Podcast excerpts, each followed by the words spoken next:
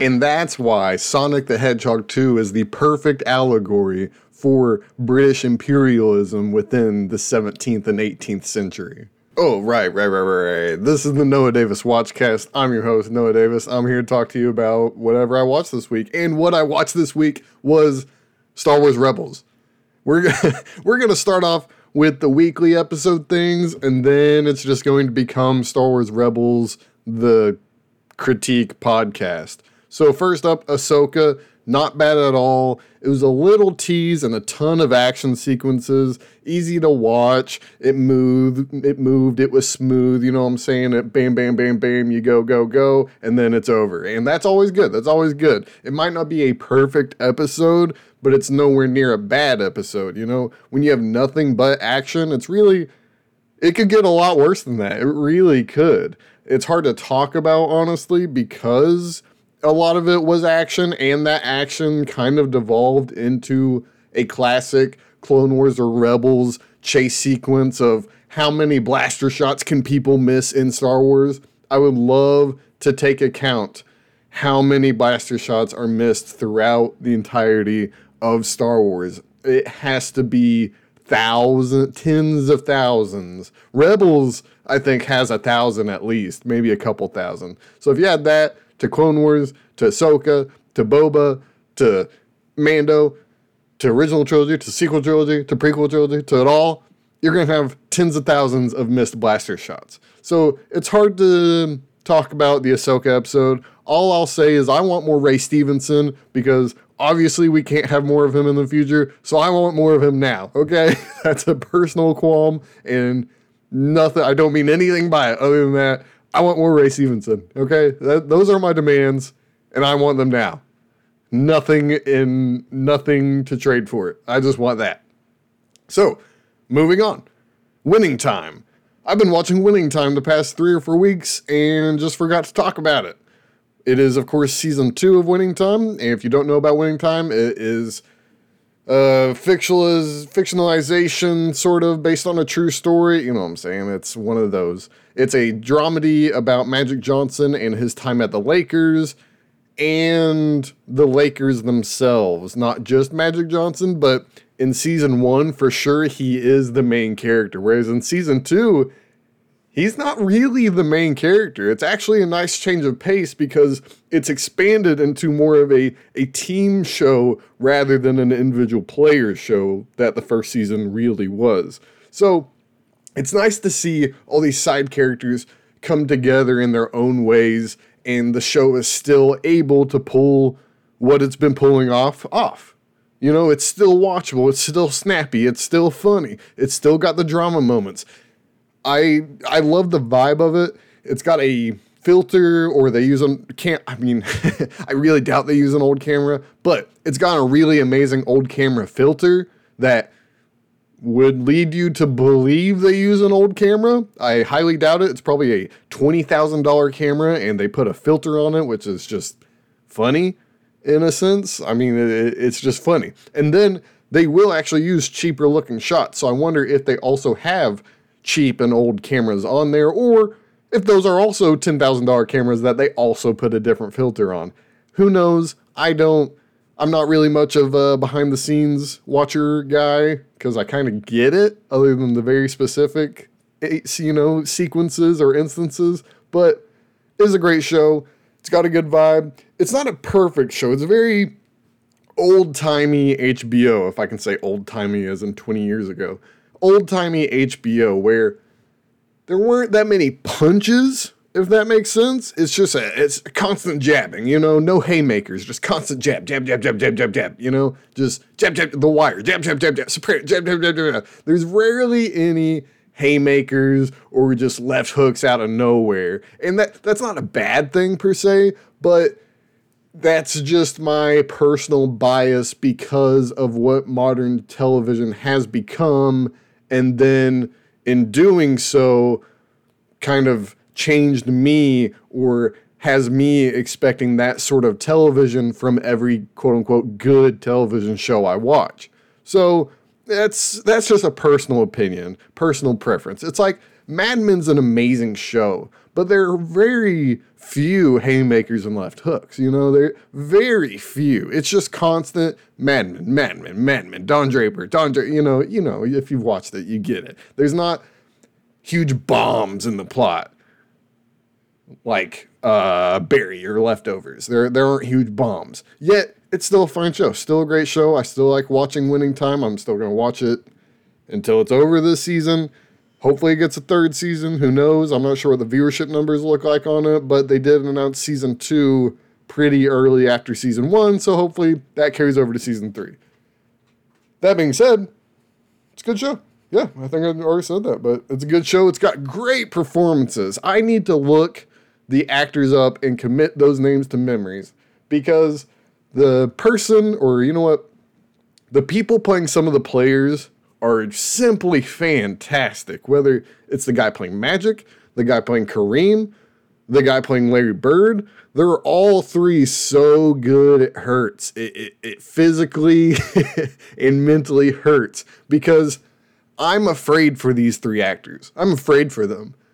Not that I'm afraid that they'll go broke anytime soon. Not that I'm afraid that, oh, they're not famous. I, I don't know. I'm afraid for their careers after this because when you get pinned down to such a specific role to the point that you're literally cast in that role because of how you look as opposed to the real person acting like the real person. I mean, this guy looks like Magic Johnson. This guy looks like Kareem. This guy looks like Larry Bird. I'm afraid for these three people because they look so much like these real counterparts and they're cast specifically for that, I assume. You know, I'm you know, I they can act. Okay, they can act, but there has to be something to be said about how much they look like the other person without any prosthetics of any kind.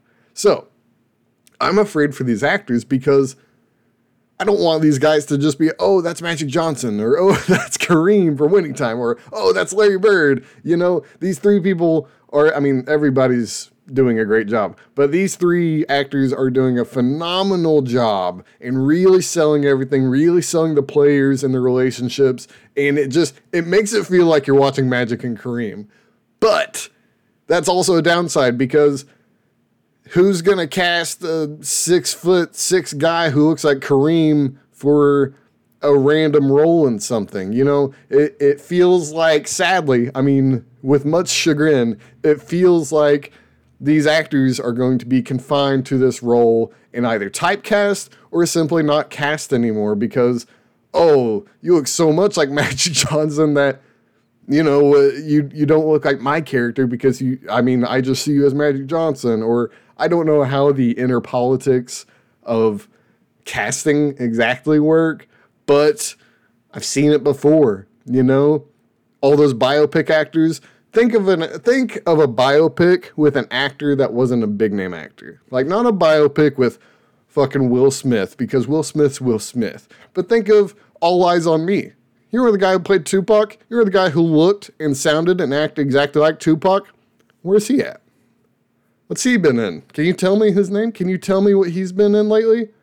Oh yeah, Notorious. Yeah, yeah. You remember the guy who sort of looked like Biggie, sound like Biggie, and act like Biggie? Yeah, yeah, yeah. Is, what's he been in? Is he still acting? Is he alive?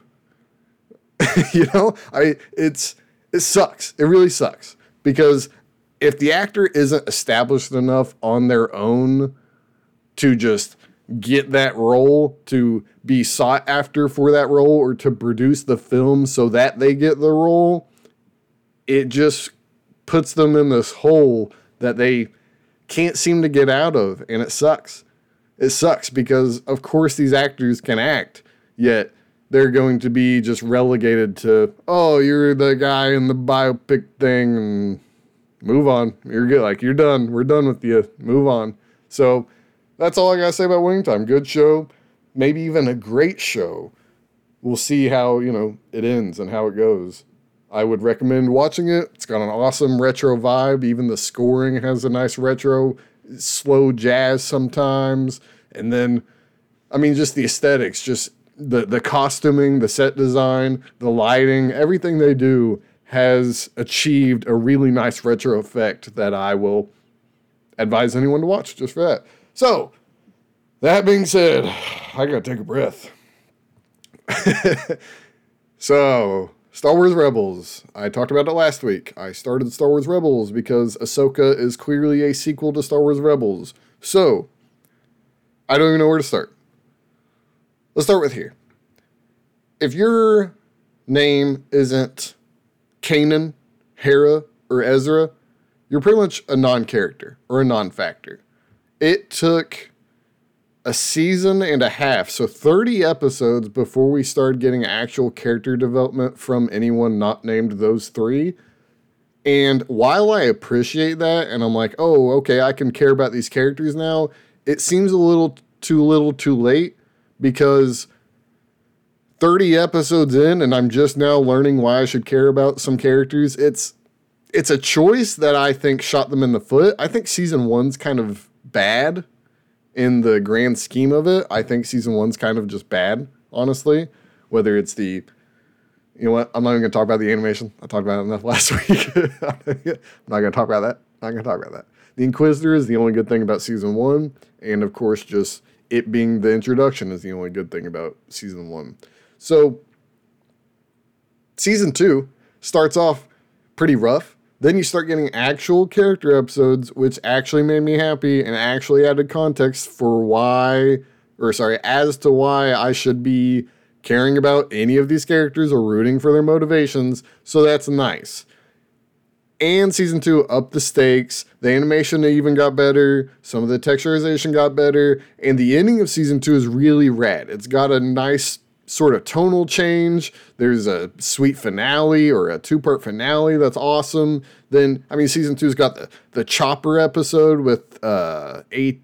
AT8, AD8, AP8, AP8, I think. AP8's hilarious. Chopper, of course, is the best part of the show. You get background for Zeb, you get background for Sabine. You finally get things in season two, which is already kind of an asterisk. You know, I have to, I'm gonna have to tell people, I'm gonna be like, uh, you might not even want to watch season one just because. You know, if you don't have the time for a four season show, don't watch the first season, you know, move on. It I don't think it, I I think you could skip season one and everything would make complete sense other than one character's sort of role post season one, and it's for one episode. So the only thing that I think would confuse you if you skip season one is you're thinking, oh wait, this is season two's not season one. Like, oh, they didn't do these character episodes in season one. You know what I'm saying? They, I don't think any of the plot would confuse you at all if you skip the first season.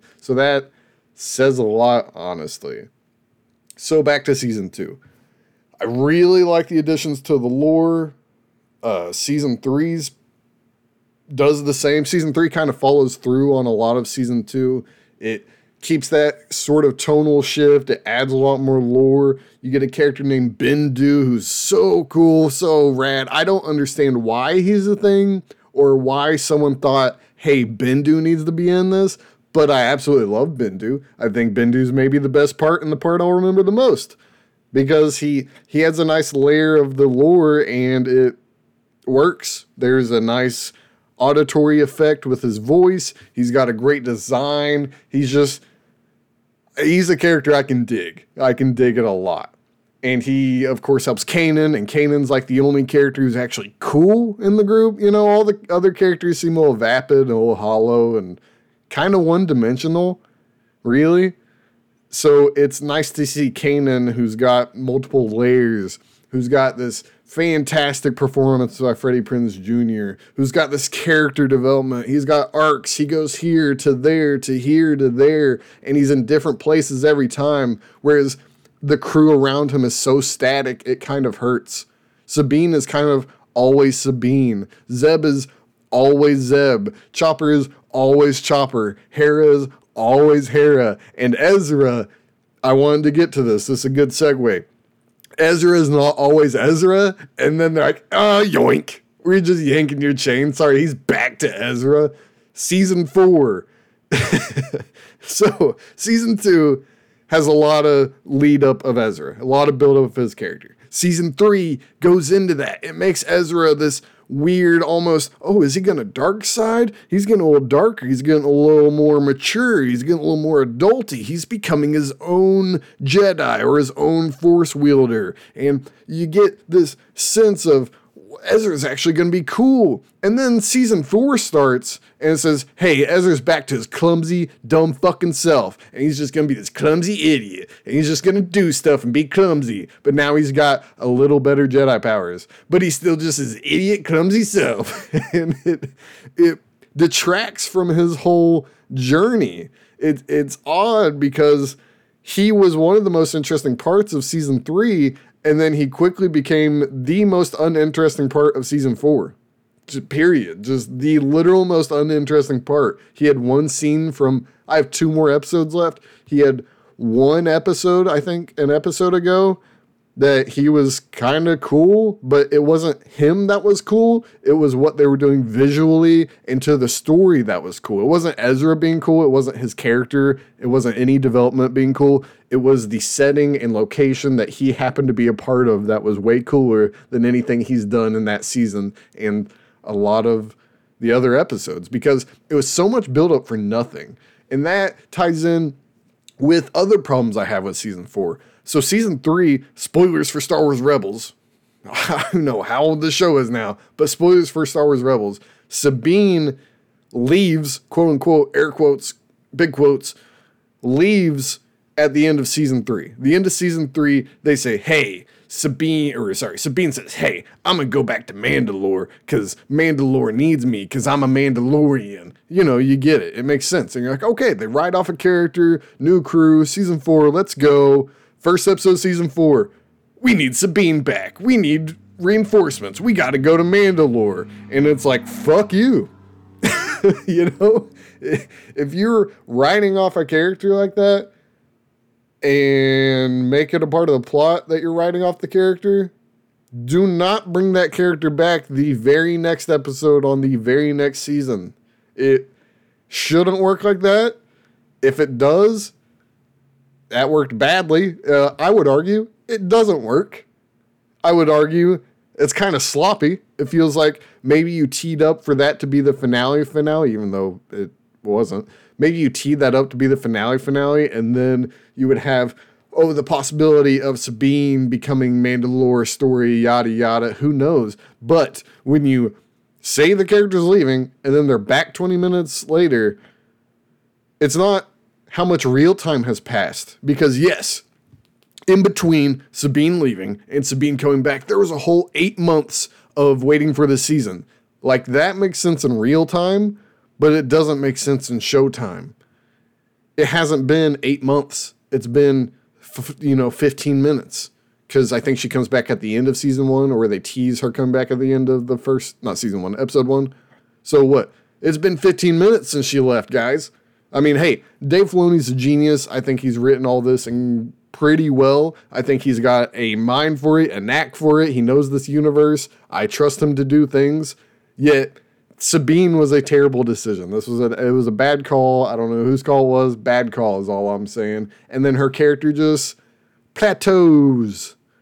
Oh, she's back? Plateau. She doesn't do anything. She doesn't change. Nothing changes. She's bean. And just and and nothing changed. Even in that quote unquote eight months of real time or however long the seasons were in between the seasons in the universe, whatever, she didn't change. She's still just Sabine and didn't do any sort of growing up, developing. I couldn't tell you how old she is because she acts like a 14 year old, but she looks like early 20s but then she's like early 30s in Ahsoka. So I don't know, man. it's just weird because all these characters feel too static. Of course, if your name's not Kanan. Kanan's the only character who I think had a true arc, actual movement between being a character, what it means to be a character, decisions that the character has to make. Are they good, evil, neutral? What they're going to do, their motivations. He had actual ebbs and flows. Everybody did not. And it's kind of sucks. Kind of sucks.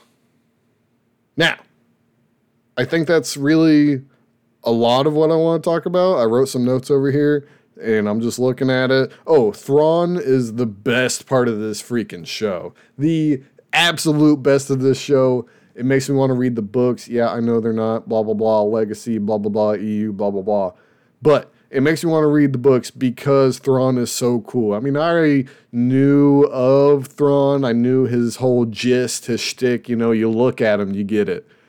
But to see him and to see him in action I love when Filoni or whoever's writing the episode has written the episode in such a way that it's just normal young adult rebels episode. But then they bring Thrawn in, and the writer writing this plot has Thrawn outsmart the plot they just wrote in a way that feels as though they they're just teeing themselves up and it works really well. I just think it's fucking hilarious because it's like, oh, he figured out a plot that a 10 year old can figure out.